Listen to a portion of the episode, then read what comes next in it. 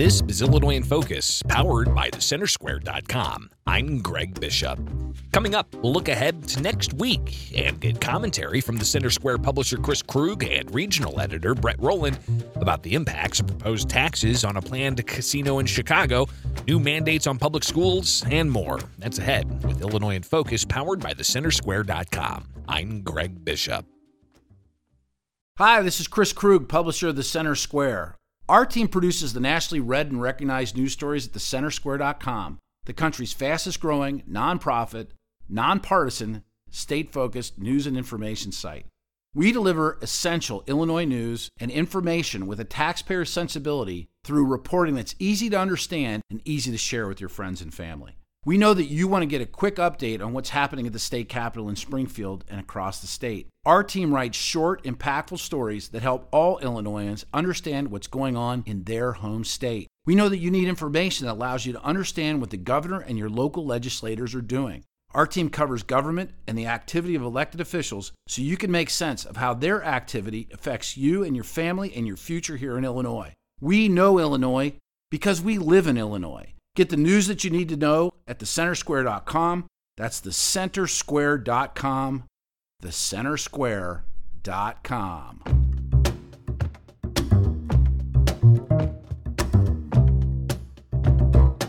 This is Illinois in Focus, powered by thecentersquare.com. I'm Greg Bishop.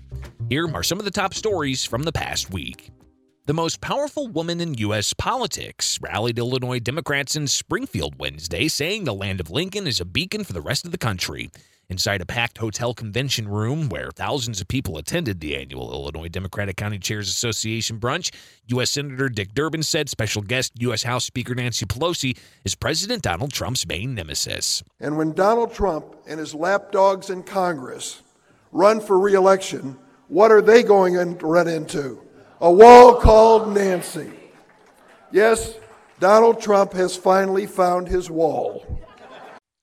Illinois Democrats heralded passing a budget, statewide infrastructure plan that's paid for with tax increases, and other policies on abortion rights, increasing the minimum wage, and recreational cannabis legalization. Pelosi said Illinois has been a leader in passing progressive policies. A mainstream agenda can also be a progressive agenda. It has been proven in Illinois. Let's make that happen from, for the rest of the country. Illinois Republicans featured their guest speaker at the fair Thursday, U.S. House Minority Whip Steve Scalise, where he said liberal policies in Illinois highlight what he said is the foundation of the 2020 election individual liberty or big government mandates. Wednesday, Illinois Democrats hosted Pelosi where Pelosi heralded progressive policies that Illinois passed as an example to America. Scalise spoke at the Illinois State Fair's Republican Day lunch Thursday. He said progressive policies in Illinois are an example of what not to do. Where you're seeing such high tax rates, such overwhelming government control and policies that take freedom away from people and, frankly, are running the middle class away he said the GOP's fight in Illinois resembles the cornerstone of the 2020 election. Is going to be based upon individual freedom uh, and what it does to help empower people and get, get people the ability to live the American dream versus government control. Not only where it's failed in other countries, but where it's failed in very far left liberal states uh, like Illinois. Scalise walks with a cane now after being shot on a baseball field near Washington, D.C. by a man from Illinois back in 2017. After the two days of political rallies, state lawmakers from opposite sides of the aisle are either basking in the glow of the legislative victories or looking to battle a proposed progressive income tax. Wednesday, during Governor's Day at the Illinois State Fair, Democratic State Representative Monica Bristow was still riding the big legislative session the Democratic majority achieved. It was a it was a record record year in Springfield, and I was just talking to somebody else like, what else is there to accomplish? And I'm sure we'll come up with things to make the state better. But right now, I'm just proud of what we got accomplished. Democratic State Senator Melinda Bush said despite the victories, there's a lot of issues lawmakers have to tackle. Look, there's a lot of work still to be done, but I feel like we're getting Illinois on the right track, and I'm just excited to be part of it, and we're just going to keep working. Republican State Representative Mike Murphy said Thursday at Republican Day on the fairgrounds that he wants to pass legislation to change the minimum wage increase that's set to start next year. to consider rural versus urban regions. We've been talking to some people in the ag industry, and it's a big issue for them. I talked to the superintendents uh, a couple weeks ago. It's a big issue for them for downstate. So it, it's a, a, big issue. I, I, I'm not overly optimistic, but we need to readdress that.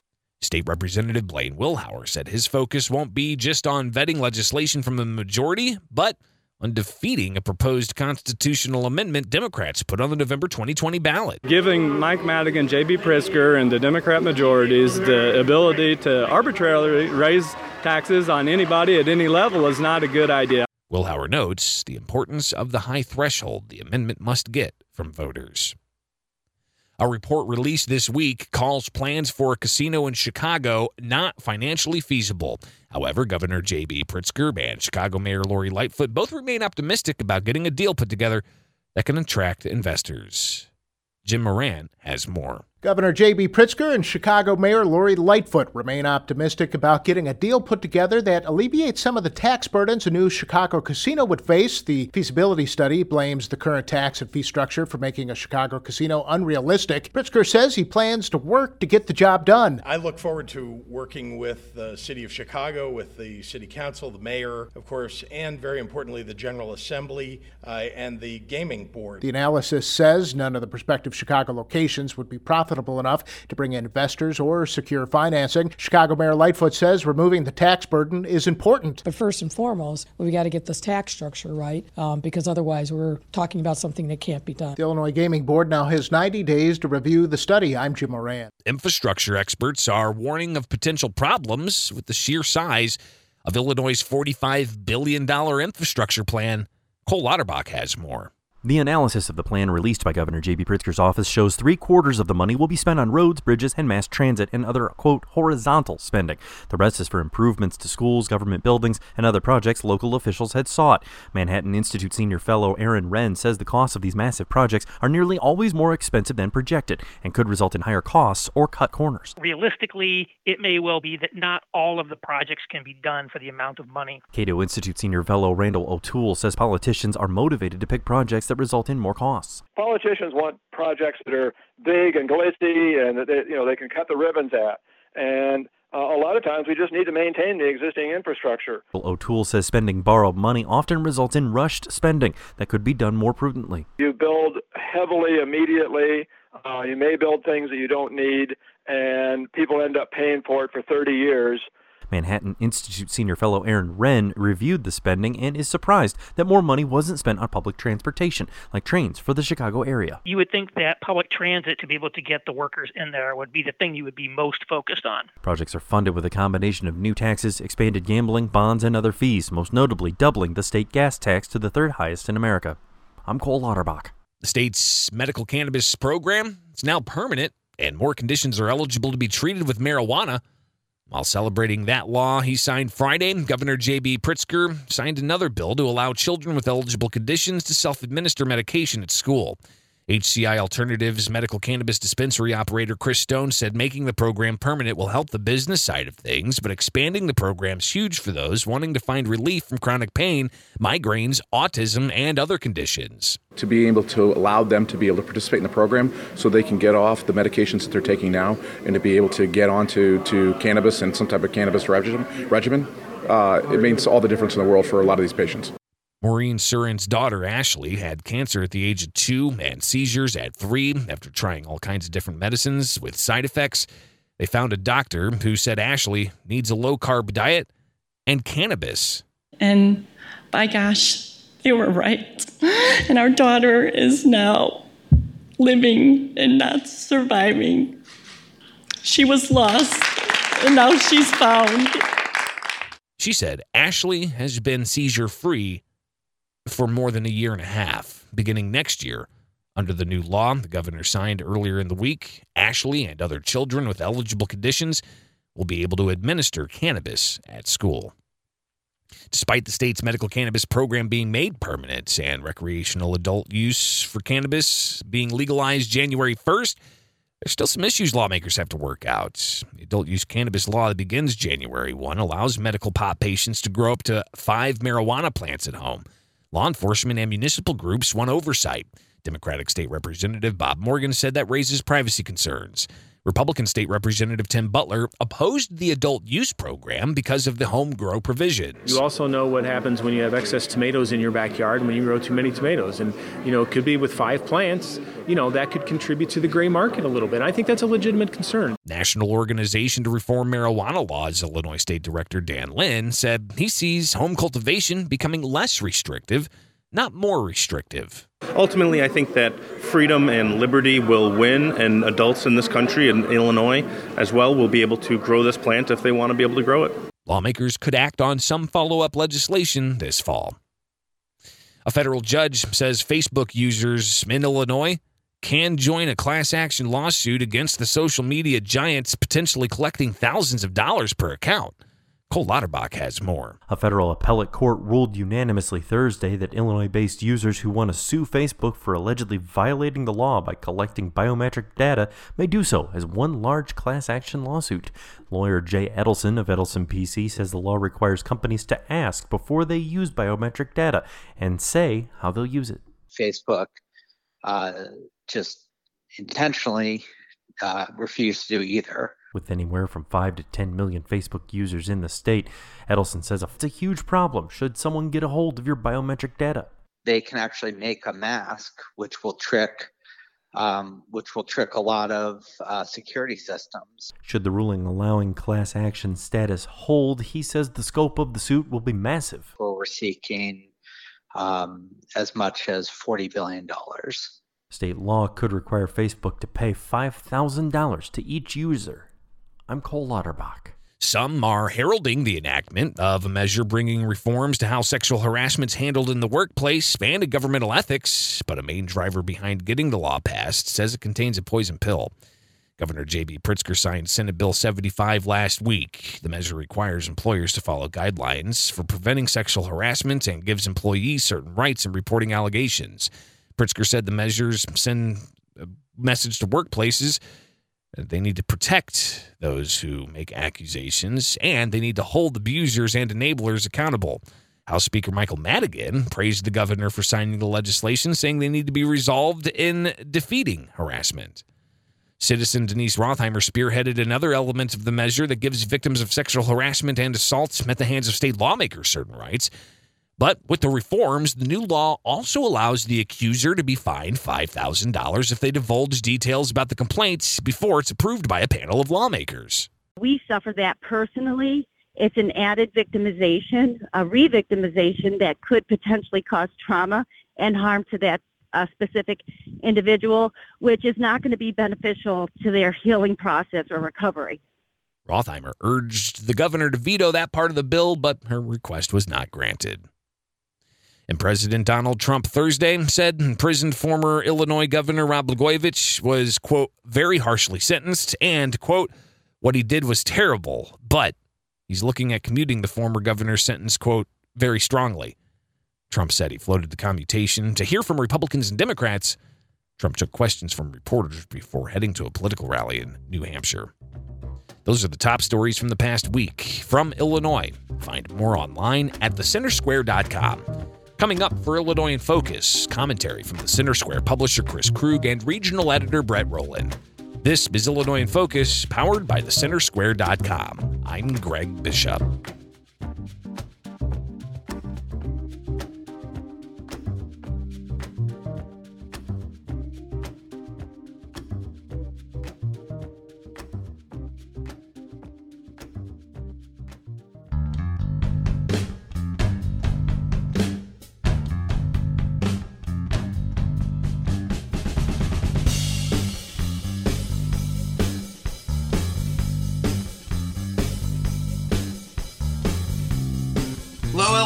Welcome back to Illinois in Focus. This is the Crosstalk segment powered by the Center Square. It's Chris Krug, publisher of the of the uh, Center Square here in Illinois. I'm joined today with a special guest, regional editor Brett Rowland from our Chicago office. Brett, what's going on? Uh, a lot going on this week, Chris. Uh, how are you? Great. You know, it's a big seat to fill when a Dan McCaleb goes on vacation. We have to bring in a Brett Rowland. Are you ready for this uh, for this thrill ride? I don't think anyone can replace Dan, but uh, I'll do my best to fill in while he's gone. I, I, I, I agree with that, but I think you're a I think you're a suitable backup. And uh, column this week, um, uh, I thought it was very interesting about feasibility study on the casinos that are on target to come into Chicago in the next couple of years, are part of a uh, capital spending plan, the 45 billion, like uh, Dr. Evil would say, billion uh, dollar capital plan. Uh, there's a report out that says that these casinos really can't coexist and that these revenue estimates might be off. Can you give us some insight into that and what you reported?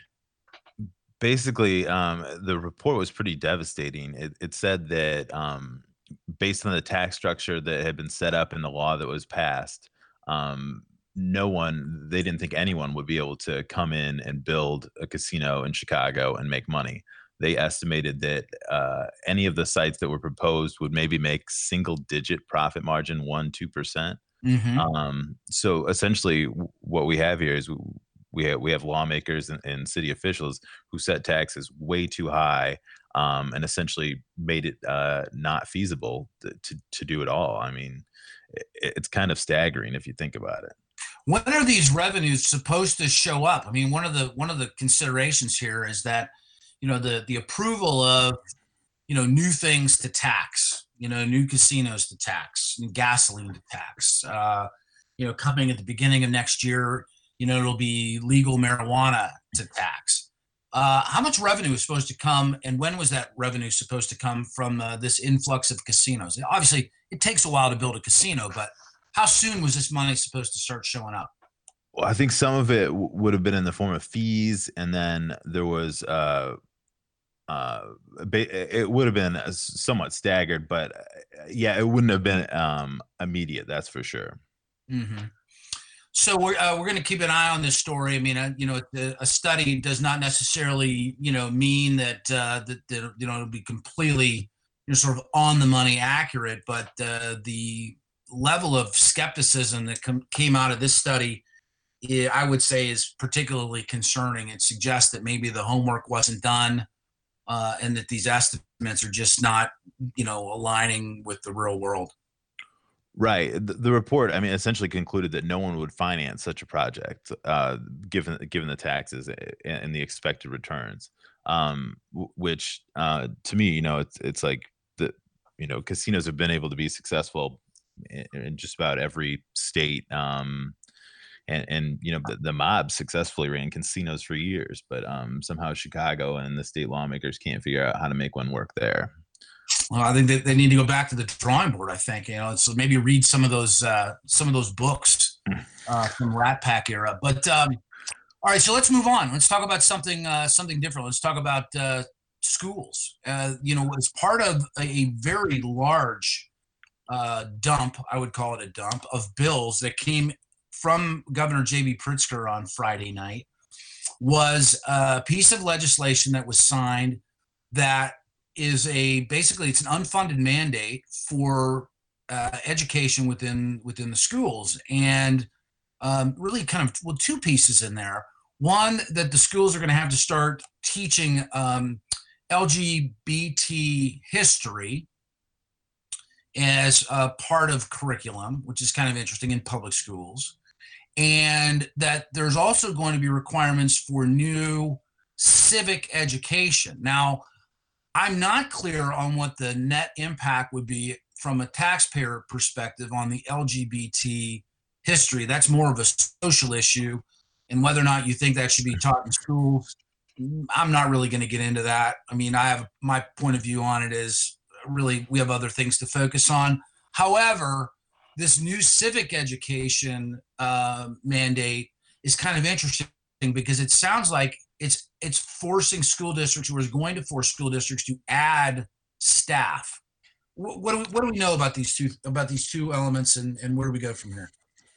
Um, the the general consensus that we got um, from the Illinois Association of School Boards was that the so, sort of the history requirements and the, and that wouldn't be that um, much of a cost or, or work burden for uh, school districts.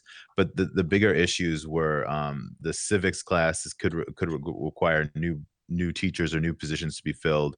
Um, although, I mean, you could argue that uh, cost of having an un- uh, uneducated um, pu- public when it comes to social issues, th- there could be a cost there too.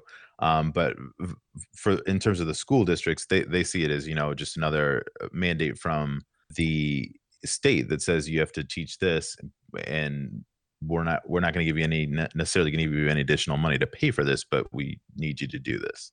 Um, and then uh, I think even the issue that might have a, an even bigger impact would be the um, teacher minimum salary increase that that uh, lawmakers passed uh, this session too.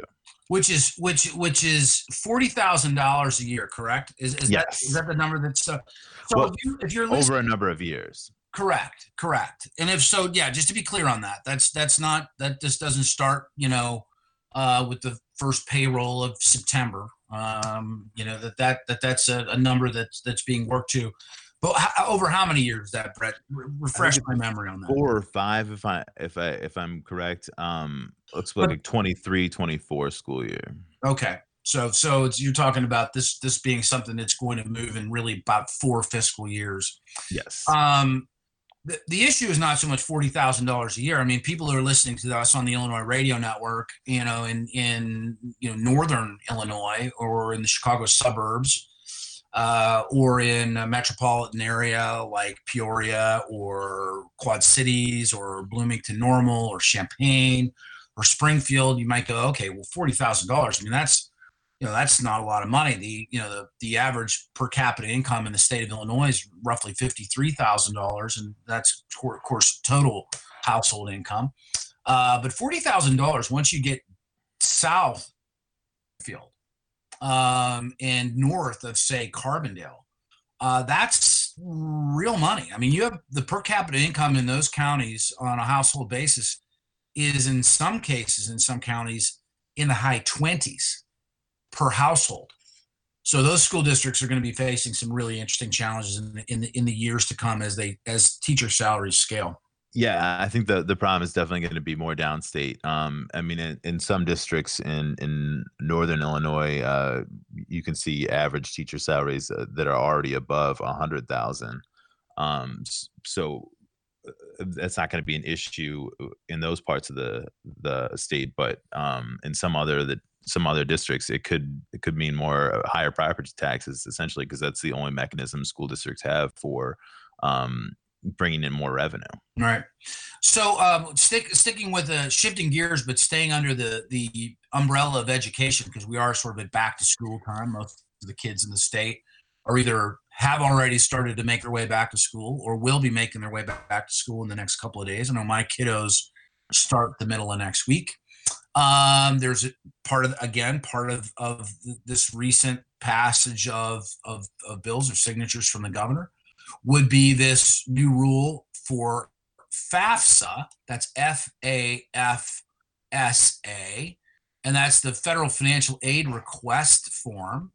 Um, you now, as a graduate of of, of uh, high school in Illinois, as of the 2021 school year, will have to have filed a FAFSA. Uh, why? I mean, not everybody in the state of Illinois is going to go to college. Not everybody in the state of Illinois who graduates from high school is going to even apply to a college or university.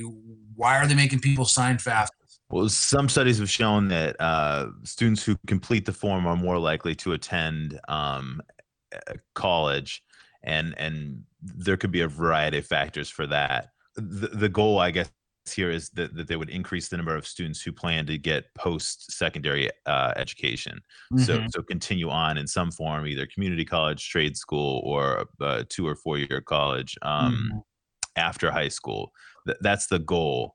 Um, but this again is one of those mandates that that that didn't come with any funding from the state, but schools will have to somehow get it done. So there is a waiver process. You can opt out Um, but you know, it's going to be a matter of administrators and teachers collecting those forms and getting those waivers and, and all that. And then, and for those students who want to complete it, helping them to complete it. And um, I haven't quite gotten there uh, with my kids. My kids are still pretty young, but Chris, I believe you have done this before, right? Yeah, we've gone through the FAFSA the, the FAFSA process, and it is really it, it's it's not super easy. It's not uh, completely intuitive. It, it takes some time. I want to say that we filed the FAFSA for our oldest daughter that that we had to file it again because a piece of information was was missing. It requires um, the applicant to also disclose uh, their their household income. And um, I have to be honest with you. I, I think it's one of those things. You, you talk about a statistics like you know you're more likely you're more likely to go to college if you fill out a FAFSA. I think it's really I'd look at it like this: if you're going to go to college, you have to fill out a FAFSA. The people who do have an interest in going to college are almost mandated or almost required for the opportunity for, financial aid to fill out a FAFSA. But if you have no interest in going to college, uh, but would like to get a high school degree, you're now being mandated to fill out a FAFSA. Uh, I'll take it a step further. College isn't for everybody, and there are plenty of opportunities out there that um, that are you know really terrific opportunities that are outside of pursuing a you know a, a college level or even a, you know a, a, an associate's junior college level degree. And uh, i don't disagree or i don't agree with this uh, at all. I think this is bureaucracy and inaction i think that this is a, a again an unfunded mandate. And you know it's just it's just not uh, it's just not right. It's it's it's invasive and it doesn't it doesn't add anything in my in my in my opinion. The Illinois Community College Board uh, said that they do see value in it. Um, and that you know it, it could possibly get students either thinking about college or post any sort of post secondary um, educational opportunities sooner um, I'm not sure if, if that's the case. Uh, it'll be interesting to see how that plays out, um, especially if the, if they can show some numbers that that would would demonstrate that why this is effective, or especially why this would be cost effective um, for schools. Like you, you know, if they could show some correlation between having students do this and then getting more into some sort of post-secondary education i guess that's the number i'd really be looking to see in terms of how to evaluate this but i, I definitely share your skepticism on that. Well brett i tell you what i appreciate you stopping by and filling in for dan mccaleb it's uh it's it's been a it's been a fun fun segment and uh, you're welcome back anytime. Thank you so much chris. For brett rowland regional editor at the center square based here in illinois this has been chris krug. Now over to Greg Bishop with a look at the headlines that the Center Square, Illinois will be working on next week. Next week, we'll get the latest on the gun dealer licensing certification lawsuit filed by the Illinois State Rifle Association as the state has a looming deadline to file a response. Illinois State Police say they've filed rules, but there's still months of public review and hundreds of federally licensed dealers not filing for a state certification.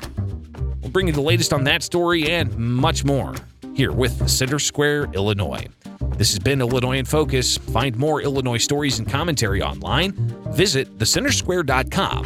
For the Center Square, Illinois, I'm Greg Bishop.